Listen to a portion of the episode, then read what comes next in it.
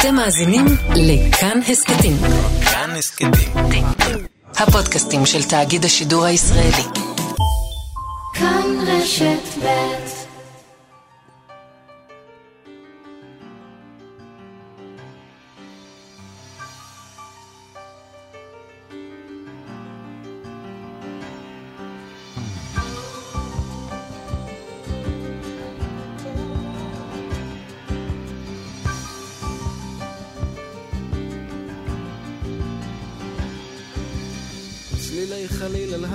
של המדבר היה שולח. ליטפו את גופה הרך והסופה טרפה הכל. חדל להיות כמו החולות, אני רוצה אותך כמו סלע. אז הבטיח לא לנדוד שוב כמו החול. כשהרוחות אותו ליטפו בעוז אחז במות האוהל. אוזניו אטם הוא לא לשמוע, לא לנשום כלל את הצליל. אתה נווד לחש מדבר, אתה נקבר באוהל צר. והכבשים באו בוואדי כמו חליל.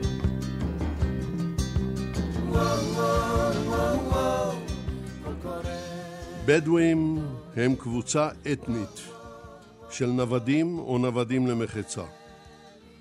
הם מתגוררים ברצועת המדבריות למין החופים האטלנטיים של הסהרה, דרך המדבר המערבי, חצי האי סיני והנגב.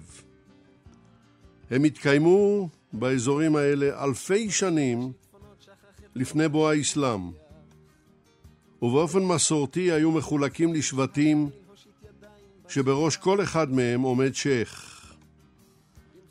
הם התנהלו בחצי האי סיני עוד לפני ששבטי בני ישראל, בהנהגת משה, חצו את המדבר. האם בני ישראל הושפעו מהם? או אפשר שההפך הוא הנכון?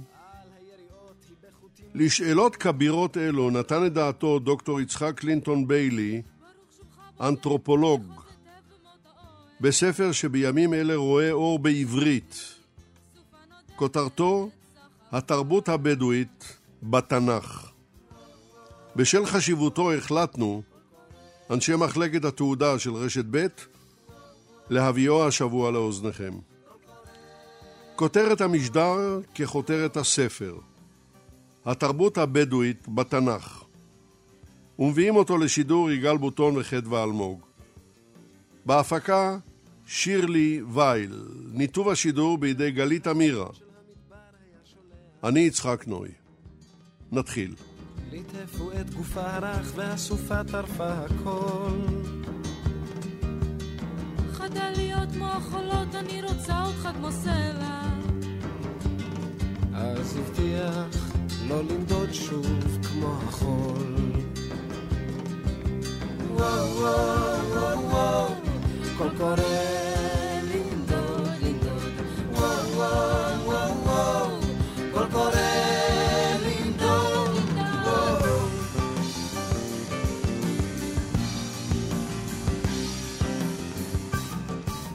דוקטור יצחק קלינטון ביילי. בוקר טוב לך, שבת שלום. שבת שלום ובוקר טוב. דוקטור ביילי, הרשה לי להציג אותך כמובן, דוקטור ביילי, אחד מחשובי החוקרים בעולם העוסקים בחקר הבדואים. אה, הוא עושה את הדבר הזה כבר 50 שנה בנגב ובסיני. מספריו, באנגלית, השירה הבדואית בנגב ובסיני יצא ב-1991 בהוצאת אוניברסיטת אוקספורד. והספר המשפט הבדואי בסיני ובנגב באוניברסיטת יייל בארצות הברית ב-2009. ספרו השלישי, התרבות הבדואית בתנ"ך, תורגם לעברית זה מקרוב, בתרגום נהדר, אני חייב לומר באופן אישי, בידי שרה פרידמן, ויצא בהוצאת רסלינג. הוא נושא משדרנו הפעם. והשאלה אליך, דוקטור ביילי, אתה טוען בספרך כי התרבות הבדואית קדמה לתנ"ך בלפחות 1,500 שנה. התוכל להסביר? כן, יש בידינו תיאורים של בדואים במדברי מצרים וסוריה משנת 2500 לפני ספירת הנוצרים. הבדואים מתוארים שם כמגדלי צאן, חיים חיי נוודות, גרים באוהלים, פושטים זה על זה ומתעלמים מהחוק. תיאורים, אה, תיאורים אלה מתאימים לא פחות לבדואים טרום, טרום מודרניים, זאת אומרת בדואים שגדלו לפני בוא, בוא המודרנה. אה, בדואים שאני הכרתי וחקרתי באמצע המאה ה-20, אה, והם נשאו את אותן התנועות או האפיונים שאנחנו ראינו לפני 4,500 שנה. לכן, אה, המחקר שלי, שאני למדתי מהבדואים הטרום-מודרניים, עושה את מה ששמעתי מהם רלוונטי להבנת התנ"ך שחוקרים רבים חושבים שחיבורו התחילה לפני שלושת אלפים שנה, במאה העשירית לפני, לפני ספירת הנוצרים, ושמתאר, התנ"ך מתאר את אבות אבותינו כנוודים. התרבות הבדואית מופיעה בתנ"ך, אה, במיוחד בספרי התורה, ספרים כמו יהושע, שופטים, נביאים, תהילים, איוב ורות. היא באה לידי ביטוי בתנ"ך בתחומי הכלכלה, התרבות, החומרית, הארגון החברתי, החוקים, האמונה ובמסורת שבעל פה. אתה רוצה לשמוע דוגמאות? אנחנו אולי נעבור לדוגמאות, דוקטור ביילי, בסיבוב הבא, אבל אני עכשיו, ברשותך, רוצה לעבור לפרופסור ישראל אפעל. בוקר טוב לך, פרופסור אפעל, שבת שלום. שבת שלום ובוקר טוב. פרופסור אפעל הוא מן החוג להיסטוריה של עם ישראל באוניברסיטה העברית בירושלים.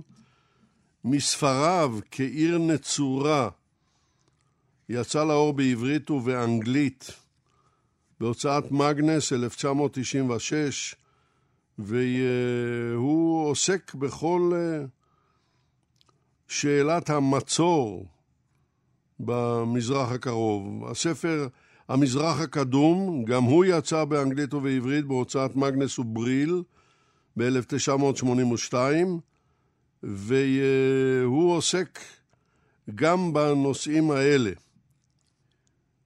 עכשיו, השאלה אליך, פרופסור אפעל, תרבות חומרית של נוודים בשולי המדבר ויחסיהם עם יושבי קבע. וכשאני שואל אותך את השאלה הזאת, אני לא יכול להימנע מן הפסוק הנפלא הזה שמופיע בספר איוב, שבו נאמר, והנה רוח גדולה באה מן המדבר ותאחז בארבע פינות הבית ותניעם. שיש כאן גם הרבה מאוד סמליות. איך אתה מגיב על השאלה הזאת?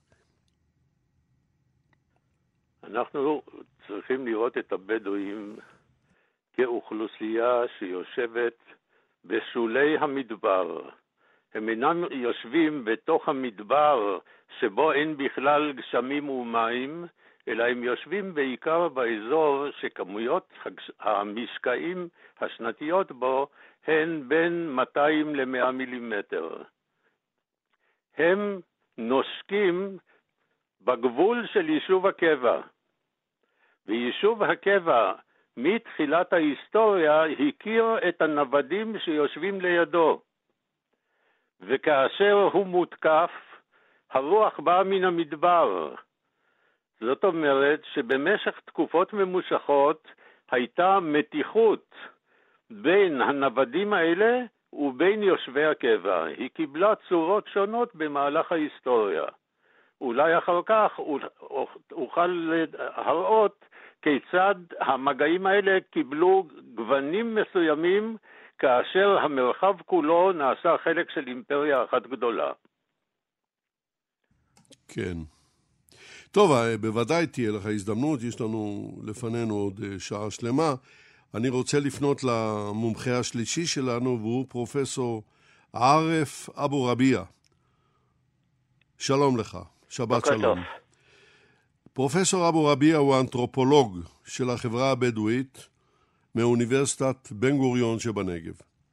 מספריו, הרפואה הבדואית המסורתית ראה אור ב-1999 בהוצאת משרד הביטחון, והספר רפואה מקומית בקרב הבדואים במזרח התיכון יצא לאור באנגלית בהוצאת אוניברסיטת אוקספורד ב-2015, והורחב אחר כך ותורגם לעברית. השאלה אליך, פרופסור אבו רביע, אנחנו רוצים לשמוע כמה מילים על האקולוגיה של הנוודים.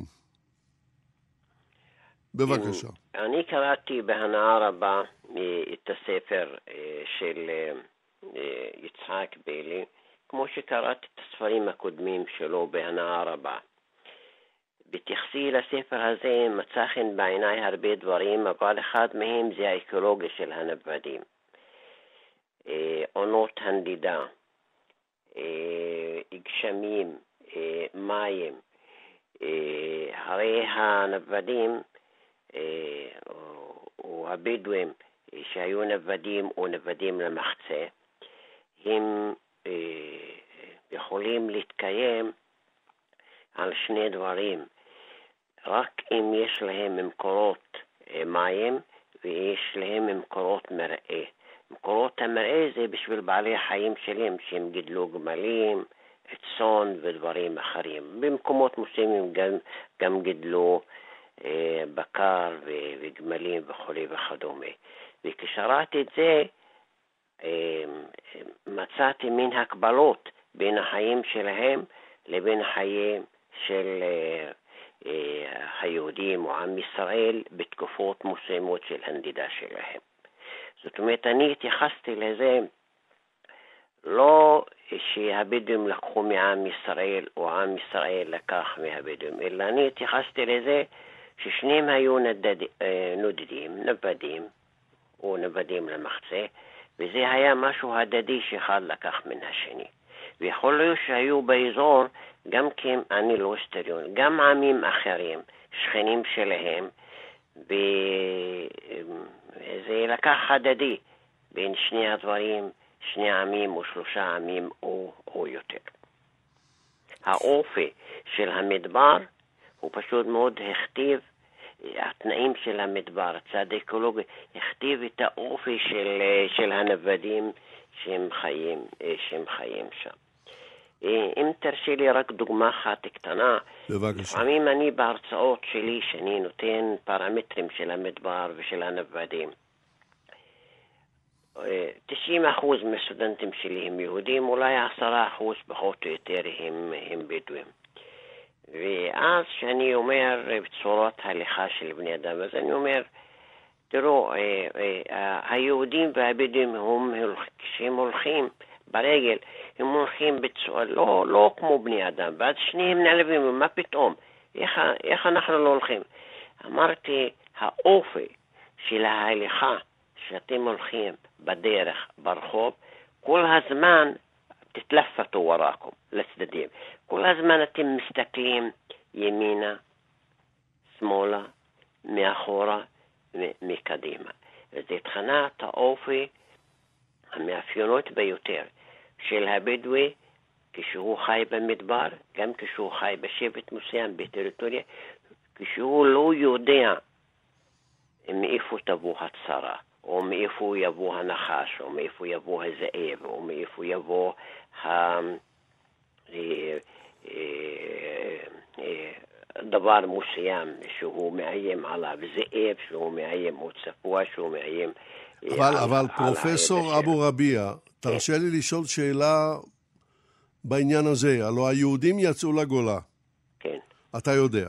כן. והם סבלו סבל איום במשך... Uh, באירופה בכמעט אלפיים שנה, התנהגו איתם התנהגות איומה. אז אם אני מקבל את הטענה שלך, שיהודי כמו בדואי, כשהוא הולך בדרך, הוא תמיד מסתכל ימינה ושמאלה ואחורה, אולי זה לא בגלל 40 השנים שהוא הלך במדבר עם משה, אלא בגלל הצרות שהיו לו באירופה? מה דעתך? אה, אני אה, חושב ששניהם ביחד, גם זה וגם זה. במיוחד, אני מסתכל על היהודים איך שהם הולכים לא רק בישראל, אני מסתכל עליהם שהם הולכים בחוץ לארץ גם כן. אה, אני מסתכל על הבדואי שהוא יורד העירה. אה, אני מסתכל על הבדואים שהוא עובר ממקום אחד אל השני. זה דומה, זה דומה לי, לך, לבלה, לפרופסור יפעל, שאנחנו היום נוהגים במכוניות. מקווה ש- שארבעתנו יש לנו רישיון נהיגה. אה, אנחנו לא יודעים מאיפה הצרה תבוא. נכון, אנחנו צריכים להסתכל קדימה, אבל בו באותו זמן, כדי שאנחנו נשרוד, אנחנו מסתכלים על ארבעת הכיוונים. אנחנו מסתכלים קדימה, ימינה, שמאלה, מאחורה, ואנחנו לא יודעים מאיפה, כי, כי גם כשהדרך, גם כשהרמזור הוא ירוק, הוא ירוק בשבילנו. לצד השני הוא צריך להיות אדום, אבל אנחנו לא סומכים על הצד. זאת אומרת, מה שהחברים היהודים אומרים, תשמע, אל תהיה צודק. תהיה, תהיה חכם. זה שאתה אמרת, אני עברתי ברמזור ירוק, או הלכתי במעבר חצייה ירוק, זה לפי החוק, נכון, אתה צודק, אבל אתה צריך להסתכל ימינה-שמאלה. אולי יש מישהו נוהג לא בצורה אחראית, או לא רואה אותך, או, או אחד בית ענק סקרן שיכור, או אני לא יודע, טוב, לא יודע אה, מה. אה... כל דברי הזהירות האלה הם נטמעים לתוך האופי שלך. טוב, אם. אני חייב לציין שזוהי תצפית מאוד מאוד מיוחדת שלא חשבתי עליה. כן. אה, פרופסור אבו רבי. אני רוצה לעבור לדוקטור ביילי, קודם כל לקבל את תגובתו לדברים שאמרת. מה, מה דעתך על הדברים של פרופסור אבו רביע? כן, אני גם רוצה להתייחס למה שקודם אמר uh, פרופסור אפעל, וזה שהבדואים uh, הם בעיקר בקצה המדבר, זאת אומרת בספר המדבר, uh, ליד היישוב. Uh, בתחומים של פרופסור אפעל, אה, האמפיריות או היישוב מסביב למדבר תמיד עסק באנשים שהם בגבול המדבר, בדואים שהם בספר המדבר, אבל בדואים חיו במשך כל, ה, כל התקופה הזאת גם באמצע המדבר, רחוק רחוק רחוק אה, מממשל מרכזי שיכול היה להגן עליהם. אנחנו נחזור לזה, אבל אני מקווה, אבל אה, זה, זאת עובדה, זה, זה, הם אנשי המדבר, בדואי, ב, בדואי בערבית, בדואי, הוא אה, איש הבדיה, איש המדבר. ולכן אה, רק רציתי לציין את, ה, את הנקודה הזאת. אבל, ו... אבל אה, תגובה על דבריו של פרופסור אבו רביע. כן. לגבי הליכה, לגבי סממני או, או דברים שמאפיינים הליכה אצל בדואים ויהודים. המבט המפוחד הזה, ימינה או שמאלה, מפה יבוא נחש, משם יבוא פורע. כן. מה דעתך? אני חושב שהנקודה אה, המשותפת ביניהם אה, זה שאין מישהו, אין שלטון שיגן עליהם. זאת אומרת, יש תמיד הפחד אצלם אה, שמישהו יתקוף אותם, כפי שאמר פרופסור אבו רביע, אבל צריכים להבין את המסגרת. אנשים חיים רחוק, כפי שאמרתי, רחוק מהיישוב. אין, אף פעם לא היה ממשל, אה, ממשל מסודר בתוך המדבר. ואם היה, הם היו בנקודות מסוימות, כי המדבר הפחיד את כל, כל, משבר, כל משטר שהיה שם. ולדעתך, לדעתך, גם היהודים באירופה בתקופת הגלות, בחלק גדול מאוד מהזמן, ולא בכל המקומות כמובן, אבל זה היה. היו טרף לכל, אה, לכל כן. טורף, לדעתך? האם כן, יש קשר בין הדברים? אני חושב שהיהודים אה, הרגישו ברוב המקומות, ברוב הזמנים, אה, לא, לא רצויים ולא שייכים כל כך אה, למשטר. יש, יש דוגמאות של, אה, של, של, של ההפך, זאת אומרת, כשהיו מלכים או רוזנים שקיבלו את היהודים וניצלו אותם ב- ב- ל- ל- לקיים קשר עם הפלאחים ו... או עם האיכרים שהיו באזורים האלה, אבל זה נדיר יחסית, כי uh, היהודים היו, uh, היו, חיו שם בחסדי, בחסדי הרשויות, uh, והרגישו חשופים לפגיעה. טוב, עכשיו אתה הבטחת לנו כמה דוגמות בשאלה הראשונה שלך, לגבי השאלה הראשונה, אה, על התרבות הבדואית, כפי שמשתקפת בתנ"ך, ליתר דיוק במקרא, אבל בואו נשמע. כן. למשל, אה, בואו ניקח את חג הסוכות. אה, שם כתוב שבסוכות תשבו שבעת ימים בני ישראל למען ידעו דורותיהם, אה, דורותיהם, כי בסוכות הושבתי את בני ישראל בהוציאי אותם מארץ מצרים. זה קצת מוזר שהתנ"ך אה, שם את, ה, את בני ישראל בסוכות ולא באוהלים, כי הם היו במדבר. אבל מי שחיבר את הקטע הזה של התנ"ך ידע על תופעה מסוימת. והנה התופעה, מי שהיה נוסע בשנות ה-60 וה-70 כשאנחנו היינו אה, בסיני, של המאה ה-20. של המאה ה-20, סליחה.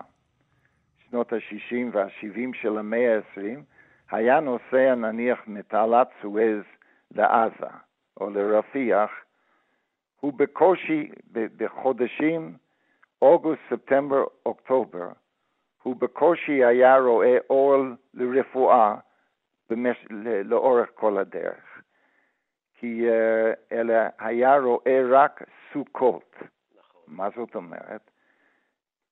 החודשים האלה הם החמים ביותר ומחייבים את הבדואים להשקות את העדרים שלהם ממקורות חיים, ממקורות מים חיים, כלומר מבארות וממעיינות.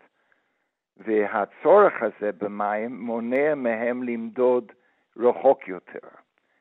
לכן הם לא זקוקים לבית הנייד שלהם, זאת אומרת האוהל, והם במקום זה הם בונים מבנים עשויים מסכך. הסכך, למשל במדבר, אה, בצפון סיני זה הלענה החד-זרעית, אבל אה, אוספים את זה ומרכיבים סוכה, סוכה ממש. אה, עכשיו, מי, ש, מי שחיבר את, ה, את התנ"ך או את הקטע הזה בתנ"ך, ידע על התופעה הזאת. ובעיניו זה היה מין סמל למדבריות, זאת אומרת לחיים במדבר. לכן לציין את זה אה, בתנ"ך, אה, הקימו את, או ייסדו את אה, חג הסוכות. זאת דוגמה אחת. תן, תן לנו עוד דוגמה. כן. למשל, אנחנו אומרים עין תחת עין. עין תחת עין אצלנו בדרך כלל נאמר אה, להראות שיש לאנשים אה, רשות להתנקם, לנקום אה, במישהו שפגע בהם או בזכויותיהם. אה, ואנחנו רואים שבסופו של דבר זה בדיוק ההפך. כלומר, אה, היות ולא היו ממשלות במדבר, כפי שציינתי, אנשים היו צריכים להגן על עצמם, ובין השאר הם התארגנו, ב, התארגנו בקבוצות דם, השבט, בית האב וכולי, והם התארגנו בארגונים האלה, והיו צריכים גם להוכיח לכולם שלמרות שאין ממשלה שם, מי שיפגע בהם יסבול. ולכן הם, היה להם נקמה.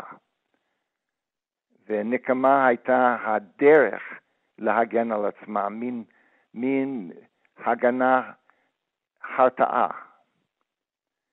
ולכן אה, כש... אה,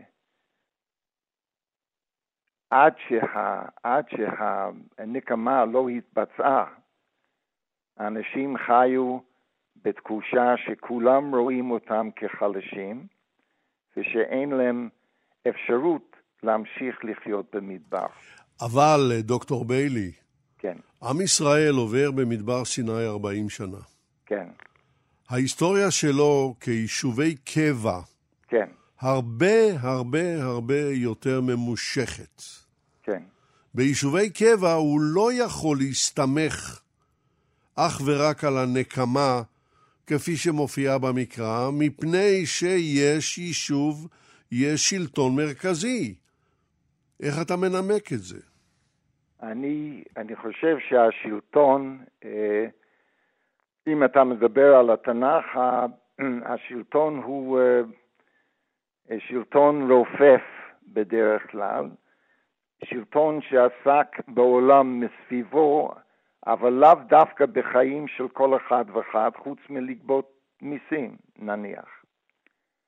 וה, אה, והאנשים נשארו לבדם. אני חושב שהאבות האמיתיים שלנו באו באופן מקורי מהמדבר. וזה לא רק 40 השנה של אנשי משה במדבר, אלא היו גם בדואים שהפכו לבני ישראל או שנכנסו לבני ישראל שהיו שם קודם. הייתה אה, החגירה הגדולה ביותר אה, במאה ה-16 אה, ממצרים לכנען של, של אנשים, נוודים. לפני שהגיעו... הספירה, כמובן. סליחה? אתה מדבר על לפני הספירה. לפני הספירה, סליחה. כמובן. צריך להוסיף תמיד אלפיים. כן. כן. אז אה, הם אה, תמיד היו נוודים שהגיעו למצרים בשנות בצורת. וחלק מהם נשארו. נשארו, נשארו, ובמאה ה-17, לפני קום המדינה, לפני שבירת הנוצרים, הם, אה, הם השתלטו על צפון הכנענים האלה, השתלטו על צפון מצרים, והם כן. נקראו ההיקסוס. כן. ו... אה, חיו שם או שלטו שם כזרים קולוניאליסטים. ויכול להיות מאוד שמשה, לא, סליחה, של יוסף, שהיה בעצמו כנעני, כשהוא הגיע למצרים לפי הסיפור, הוא התקבל ונקלט מיד. מיד הוא קיבל משרה מאוד בכירה ומלאת אמונה אמון, אמון. כן. בבית של פוטיפר. ו, אה, ואחר כך אה, הוא הפך להיות ה- ראש הממשלה של, אה, של פרעה. כן, עכשיו, ה- אם פרעה, אם הפרעה היה מצרי ולא מההיקסוס, יוסף לא היה אומר לאחיו, תיזהרו, כי אה, בעיני המצרים כל רועה הוא אסון. ואלף. ואחר כך הוא אומר להם, אבל תלך לפרעה ותגיד, אנחנו אה, רואים וגם אבותינו היו רואים. זאת אומרת, דבר שכל מצרי היה שונא מלבד, אה, מלבד ההיקסוס האלה, ואחרי שיוסף יוסף אה, אה, לקח מהם בשנה השביעית את הצאן, ולקח מהם כדי לקנות קמח, ולקח מהם את האדמות בשנה השמינית, אה, אה, הם סבלו, המצרים סבלו והתמרדו נגד ההיקסוס וגירשו אותם. וזו הייתה עלייה כנראה מאוד, או יציאת מצרים מאוד גדולה. טוב. אבל זה מראה שהיו בדואים שהיו שם, ובין השאר יכול להיות שאלה שהגיעו לאזורים אה, בנימין ואפרים ומנשה, זכרו שהיה להם אה, אה, אב מכובד מאוד אה, במצרים, ו, ושהם הסתדרו שם, והסיפור הזה על יוסף נשאר. אבל אני אומר את זה כדי לציין שאנשים שהפכו להיות בני ישראל, לא עם יציאת מצרים, אבל עוד לפני זה היו שם. כן. וגם הבדואים שבאו, אברהם למשל, שבא מחרן, אה, הוא הגיע לשם כבדואי, בדואי או בדואי למחצה, זה לא חשוב באמת, אה, והוא אה, הוא הגיע מאזור הספר אחרי שהיו בעיות פוליטיות באזור הזה. טוב, ואנשים- אנחנו נגיע לסיפור של אברהם. בהמשך אנחנו נגיע, עדיין יש לנו זמן, אבל אני רוצה כרגע כן, אה, לפנות ברשותך לפרופסור ישראל אפעל. כן. אה, פרופסור אפעל, אתה עדיין איתנו, אני מקווה. נכון. כן, אה, קודם כל, אתה רוצה להגיב על הדברים האלה, זוהי תצפית מרחיקת לכת, הייתי אומר. זו- זוהי תצפית מעניינת, מרחיקת לכת, אבל אני חולק עליה לחלוטין. כן, זכותך, בוודאי. לחלוטין. מכיוון שאני חושב שאסור לקחת בצורה פונדמנטליסטית את כל הסיפורים האלה, לשלב אותם בתוך הידיעות המועטות שיש לנו על מצרים, ולבנות תמונה שלמה. אלה בעיות מורכבות מאוד בתולדות מצרים עצמה, ולא כדאי להכניס את סיפורי המקרא לתוך תולדות מצרים. טוב, אני חושב שאנחנו צריכים להסתכל על תופעת התרבות הבדואית בתנ"ך כפי שהיא משתקפת בתנ"ך, ולהרחיק אותה מכל ההשפעות הפוליטיות הסובבות של התקופה, כמובן. של התקופה. כן. ובתוך מה שמביא דוקטור ויילי בספרו, יש מספיק נתונים כדי לראות שיש הרבה סממנים של תרבות בדואית בתוך התנ"ך, מבלי כל ההיקשים ההיסטוריים שהוא מנסה להביא. כן. כן. וכמובן שצריכים להסתכל על הבדואים כאנשים שחיים בתוך סביבה קשה, קשה מאוד, סביבה מדברית. כבר דובר פה על חייהם באוהל, על הנוודות העונתית שלהם לפי צמיחת העשב וכדומה. הוא מביא למשל דוגמאות של אכילת לחם ומצה או אכילת הארבה. אלה הן תופעות שקשורות לבדואים יותר מאשר ליישוב קבע. עכשיו, זה מביא אותי לשאלה השנייה שלי אליך. כן, אה, חברה מדברית בתנאים של היעדר ממשל. כן. וזה יוצא מן הכלל מעניין. מכיוון שאדם צריך לשאול את עצמו, בימינו, מה מגן עליי? יש מערכות שלטון, יש משטרה, יש צבא, יש בתי דין, יש ממשלה וכדומה. במדבר אין כלום.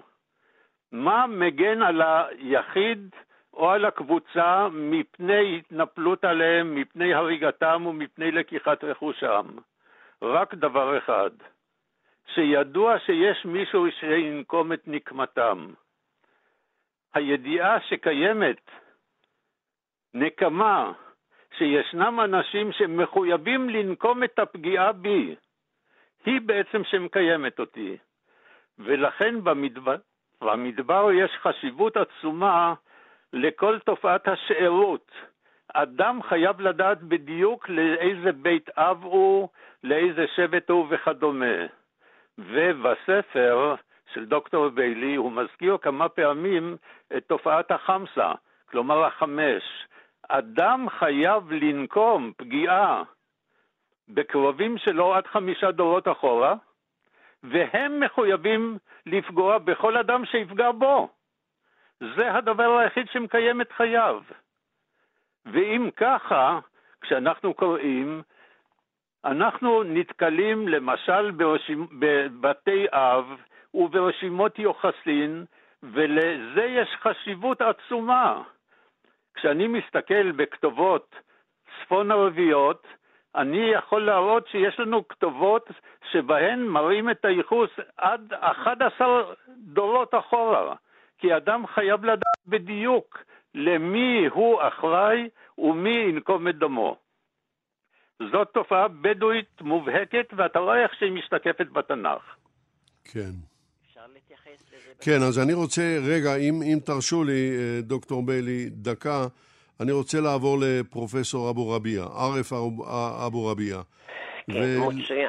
אה, מצוין. אה, מה אתה רוצה שהזכיר- להגיב, תגיב, מה כן. שהזכיר ביילי, אבל מה שפירט פרופסור יפעל זה מצוין.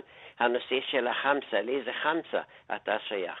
ומצוין שפרופסור יפעל, גם כן הוא אמר שאפשר לחזור אפילו ל-10, 11, 12 דורות או אבות קודמים. זאת אומרת, הייחוס שלך לא מסתיים בחמסה, אבל הכי חשוב זה החמסה. וכמה שהחמסה שלך גדולה, החמסה עכשיו היא אה, יכולה להפך להיות שבע דורות, עשר דורות. אף, כמעט אף אחד לא ממהר להתפצל אחרי חמש דורות. כמה שהחמסה שלך יותר גדולה, העוצמה שלך, הכוח שלך במדבר שלך. הוא קיים יותר. כן, ב- ברור. בהקשר של, בקצרה, בהקשר של הנושא של נקמה שדוקטור בלי, אה, כן, עין תמורת עין ושן תמורת שן. זה לגבי בני אדם הזכרים. אבל תראי שכמה שכתבו בצורה שלילית על הזכויות של האישה הבדואית, בעבר ובמיוחד בהווה. אם הרגת בדואי ממשפחה אחת, המשפחה האחר חייב להרוג בדואי. אם הרגת אישה, הערך שלה זה פי ארבעה. אתם חייבים להרוג ארבעה גברים. למה? כדי שכל אישה תלך במדבר, בין שתי מרכאות. אני מאוד מקווה בשבת בבוקר שאני לא ארגיז את הפמיניסטיות במדינת ישראל, היהודיות, אבל במיוחד דגש חזק על הפמיניסטיות הערביות, במיוחד דבר, הבדואיות. דבר, דבר, הבדואיות, דבר. כן, שעל המין החלש בין שתי מרכאות, אנחנו חייבים להגן הרבה יותר מאשר על המין החזק הגברי. ולכן הענישה היא פי ארבע. זה חוק המדבר. לתת לה את הכבוד שמגיע. לה.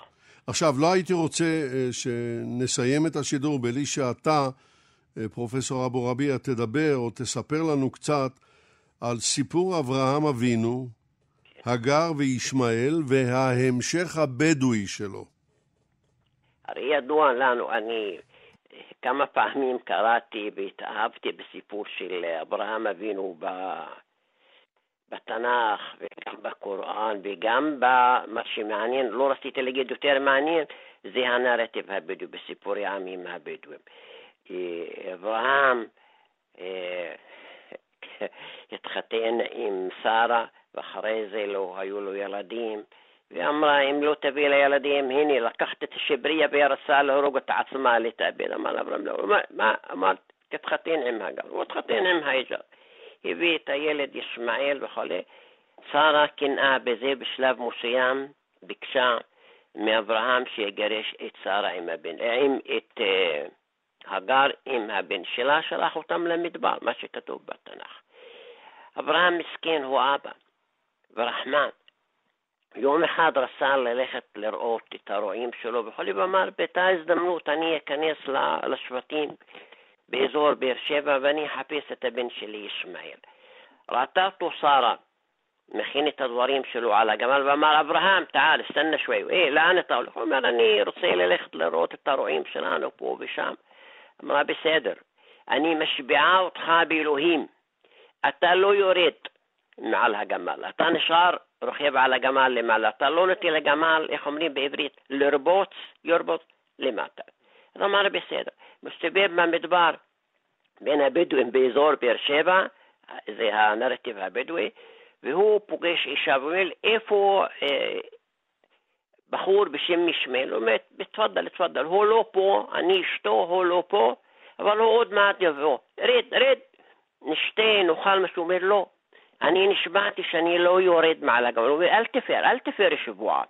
נכנסת הביתה, מביאה מזרונים, שם אחד על השני מין מדרגות כאלה בשבילה, בגובה של הגמל, והיא נכנסת לאוהל, מביאה לו שתייה, אם היה תה או לבן או חלב, מביאה לו קצת פיתות בדואית, אוכל ואת הכל, והוא שואל אותה מי את? אומרת, אני אשתו של ישמעאל. איפה ישמעאל? הוא אומר, מצב בריאותו טוב וזה. הוא הלך לשדה להביא, אה, לראות את הרועים שלו ואת העדרים ואת הכבשים. הוא אומר, בסדר, תמסר לו שאיש זקן בא ושאל את שלמה והוא מרגיש טוב. הוא היה שמח מאוד, חזר הביתה כמובן, הוא מפחד פחד ימים משרה. שרה שלטה בו, אללה יסתור. כן, וזה הסיפור של שבועה שאתה לא מפר אותה. זה סיפור נפלא. אתה מחפש מין פתווה כזו, פסק הלכה, סיפור... לעשות עוקף עוקף של השבועה כן, שלך. כן, זה סיפור נפלא, פרופסור אבו רביע. מה, מה אתה אומר על זה, דוקטור ביילי? אני, אה, כמובן שאני חושב שהסיפור מופלא. אבל רציתי רק לחזור לעין תחת עין. בבקשה. כי היות וה... היות והנקמה היא כל כך חשובה. בהרתעת אנשים אה, מלפגוע בך, אה, שסכסוך יכול להימשך ולהימשך ולהימשך. אז אה, הבדואים באו ואמרו לא, לא. צריך להיות שוויון, אדם באדם, דם רג'ל ברג'ל. ו, וזה שם גבול ל, ל, לנקמה, ובתנ"ך הדבר הזה הוחרף. אומרים נפש, נחף, נפש תחת נפש, עין תחת עין, יד תחת יד, רגל תחת רגל, כפייה תחת כפייה, חבורה נגד, תחת חבורה ומכה נגד, או פצע נגד, תחת פצע. זאת אומרת, אם מישהו פגע בכם, אל תפגע לו יותר מאשר הוא פגע בך. וזה דבר שאנחנו לומדים כשאנחנו מבינים את הרקע, הרקע הבדואי לתופעות בתנ"ך. אחרת אנחנו אמורים להבין את הדברים לא נכון. כן, כן. אה, פרופסור אפעל. רק רגע, רק רגע, הטלפון שלי נחלש מאוד. את... אני מכבה ומדליק שוב. אתה מכבה ומדליק שוב. טוב, תכבה, ואנחנו נפנה בינתיים לפרופסור אבו רביע. לשאול אותו. אנחנו רוצים לשמוע ממך, פרופסור אבו רביע, את סיפור יעקב ולבן המדייני כמשתקף אצל הבדואים. הרבה סיפורים שלנו, כמסתבר, משתקפים אצלכם בתרבות הבדואית. הלא כן? צודק. או הדדי, אתה או הרבה מתכוון ל- סיפורים בדואים משתקפים בתנ"ך. כן, כן. אתה אה, מתכוון ליעקב או למשה? ליעקב. לא, לא, ליעקב. יעקב יעקב. ולבן המדייני. נכון. יעקב היה רועה אצל אה, מדיין והתחתן איתו והוא נתן לו שכר מסוים על הכבשים שלו. היה הסכם ביניהם. וההסכם הג'נטלמני הזה, יעקב לא, אה, סליחה, מדיין לא, לבן לא עמד בו. ראה שהכבשים ממליטות אה, אה, בצבע מסוים, והוא רצה לי מנוקדים, ואז הוא רצה לרמות את יעקב, ובלילה לקח אותם והסתיר אותם אצל קרובי המשפחה שלו. החוכמה של יעקב, שנבעה מהמדבר יותר מאשר לבן, הוא התערב התערבות פיזיולוגית אה, ב... אה, בהפריית הצאן, שם להם אה, במים, נדמה לבונה, ושם להם אה, של, של צמחים מסוימים, כדי שהם ימליטו אה, אה, איז- אה, טלאים או גדיים בצבעים מסוימים, אה, כדי שזה יהיה החלק שלו. עכשיו, הבדואים, בדיוק. הבדואים של היום נוהגים לעשות את זה? הם הם מתערבים התערבות פיזיולוגית בחודש מאי-יוני, סוף מאי, תחילת יוני, הם שמים צמחים מסוים, שבר לבן, קוראים לזה בעברית חרג'ל, בתוך השוקת שלהם, וזה עוזר לבעלי החיים אה, כדי שהם אה, ייכנסו ליחום ולהמליט בעונה מסוימת, אה, תחילת אה, נובמבר, סוף אוקטובר, תחילת נובמבר, לפני הקור יוצא מן המדברי. הכלל, יוצא מן אבל הכלל. הם יכולים גם כן לבחור תיש מסוים, או איל מסוים שיש לו תכונות מסוימות, כדי להרביע את העדר. ואז הילדים שלו, הצאצאים, הגדיים שלו, או הטלאים שלו, יישאו אותם תכונות של אותו איל כבש, או אותו תיש אה, טס. כן, וזה מה שמופיע בתנ"ך גם. ממש ממש כן, דומה כן. לו. פרופסור אבו רביע, תודה, תודה לך על הדוגמה בשמחה. הזאת. אה, פרופסור אפעל, אנחנו חוזרים אליך, הטלפון כן, כבר כן. בסדר? כן. יפה, אז בואו... אתה רואה, לבדואים הקדומים לא היו טלפונים. לא, הסתדרו יפה מאוד, אבל איך אחרת נוכל אה, לספר לכל כך הרבה מאזינים את הסיפורים הנפלאים האלה? נכון. בוא, רציתי לשאול אותך, אחד ההישגים הגדולים של דוקטור ביילי הוא השירה הבדואית. כן. אנחנו אמרנו שיצא לאור בהוצאת אוקספורד. ואתה רוצה לומר מילה או שתיים על השירה הבדואית והשירה המקראית. כן. בוא ונשמע. כן. ידוע שיש שירה בדואית, וחוקרי מקרא במאה ה-19 התייחסו לשירה הבדואית.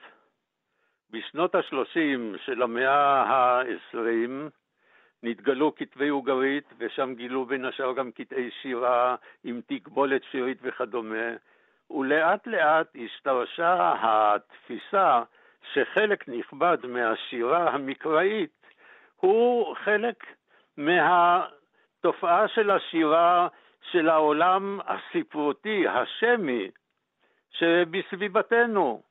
אני חושב שזה גם נכון, אפשר להראות דברים כאלה. אבל יש לנו במקרא, במיוחד בתורה, הרבה מאוד שירים שהם שירים ספונטניים, שירי ניצחון, שירי אבל, לא רק בתורה, קח את קינת דוד למשל, וכדומה, שהם לא מושפעים מאירועים חיצוניים, הם ישראלים פנימיים, ושאלה היא איך נוצרו אה, שירים כאלה.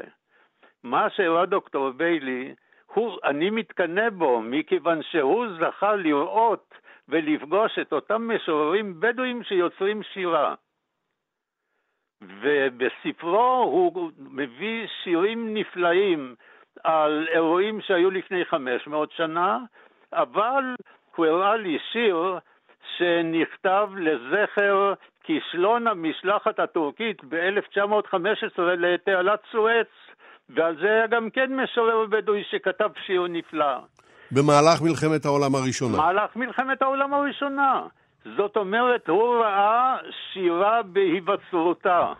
ודברים כאלה יש לנו בתנ"ך, שאנחנו שכחנו במרוצת המחקר, כיוון שהתחלנו לעשות השוואות עם מה שיש מסביב, שכחנו את מה שיש על ידינו ובתוכנו. ולכן אני חושב שזו תרומה חשובה מאוד, והגיע הזמן שחוקרי השירה המקראית יחזרו אל הבדואים וילמדו שם על כל מיני תופעות שנשכחו. יפה. כן. יפה מאוד. טוב, אני, אני אומר ברוב צער, אני אומר, הייתי ממשיך עוד שעות איתכם בשידור הזה, אבל זמננו, אתם יודעים, מוגבל מאוד, ואנחנו מתקרבים לסיום. ולכן, הרבה שאלות נשארו לא פתורות, אנחנו מגרדים רק את קצה הקרחון, אבל אני רוצה לפנות אל אה, פרופסור אבו רביע ולשאול אותו, מה היית מבקש, בקצרה רבה, שהמאזינים ילמדו מן השידור הזה? אה, בקצרה, אבל הרבה דברים. המורשת אה, המשותפת אה, שנמצאת, ומחברת בין הבדואים לבין היהודים במשך אלפי שנים, לכבד אותה היום ולנסות להמשיך במה שקוראים לזה דו-קיום. הספרים שחיבר וכתב דוקטור בלי הם נר לרגלינו, נר לרגלי הבדואים בכל המזרח התיכון ונר גם כן ליהודים וגם כן, אם אפשר להגיד בין שתי מירכאות לגויים, הכוונה לאירופאים וכולי וכדומה. תודה רבה לך. ואני מודה לו מכל הלב. תודה רבה לך, פרופסור ערף אבו רביע.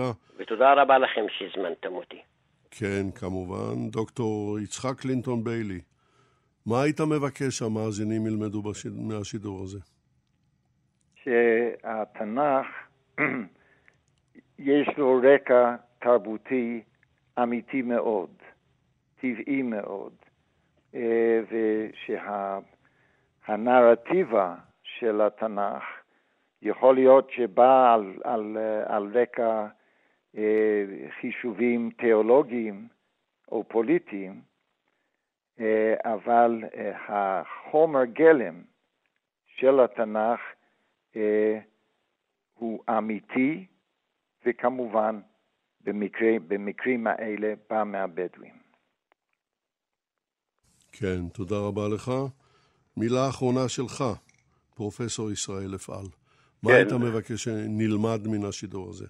אני רוצה. לומר שעקבותיה של התרבות הבדואית ניכרות בספרות המקרא, וכל המתעניין בתהליך התהוותו של עם ישראל ובמורשתו הספרותית צריך להכיר את התרבות הבדואית ולהתחשב בה.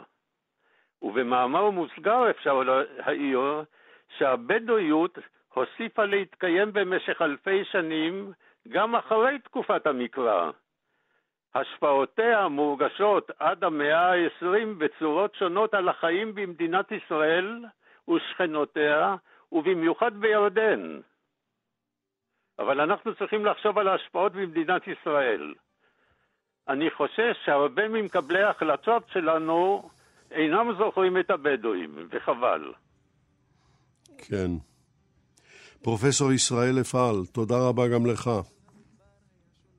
עד כאן להפעם, חברות וחברים, בארץ ובחוץ לארץ. התרבות הבדואית בתנ"ך הביאו לשידור יגאל בוטון וחדווה אלמוג. הפקה שיר ליבאי, ניתוב גלית אמירה. אני יצחק נוי.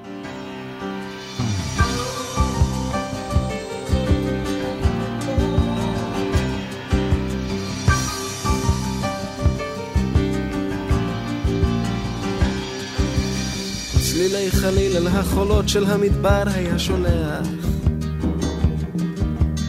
ליטפו את גופה הרך והסופה טרפה הכל. החולות, אני רוצה אותך כמו סלע. אז הבטיח לא לנדוד שוב כמו החול. כשהרוחות אותו ליטפו בעוז אחז במות האוהל. אוזניו אטם הוא לא לשמוע, לא לנשום כלל את הצליל. אתה נבד לחש מדבר, אתה נקבר באוהל צר. והכבשים באו בוואדי כמו חליל. וואו וואו וואו וואו, קול קורא לנדוד לנדוד. וואו וואו וואו וואו, קול קורא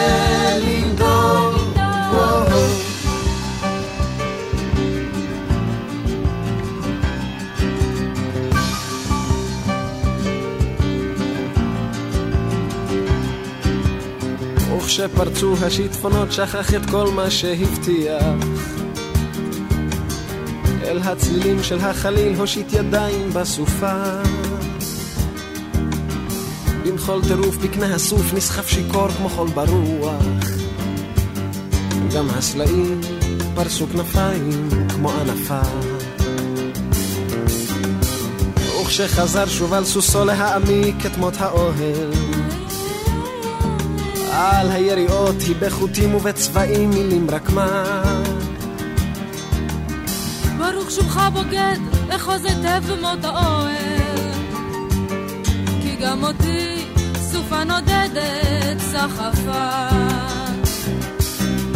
וואו וואו וואו וואו, קול קורא לנדוד לנדוד. וואו וואו וואו וואו, קול קורא לנדוד.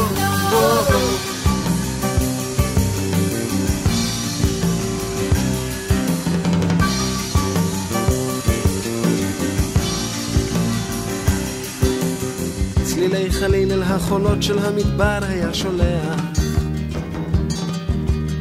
ליטפו את גופה הרך והסופה טרפה הכל. חדל להיות כמו החולות, אני רוצה אותך כמו סלע. אז הבטיח לא לנדוד שוב כמו החול. וואו וואו וואו וואו קול קורא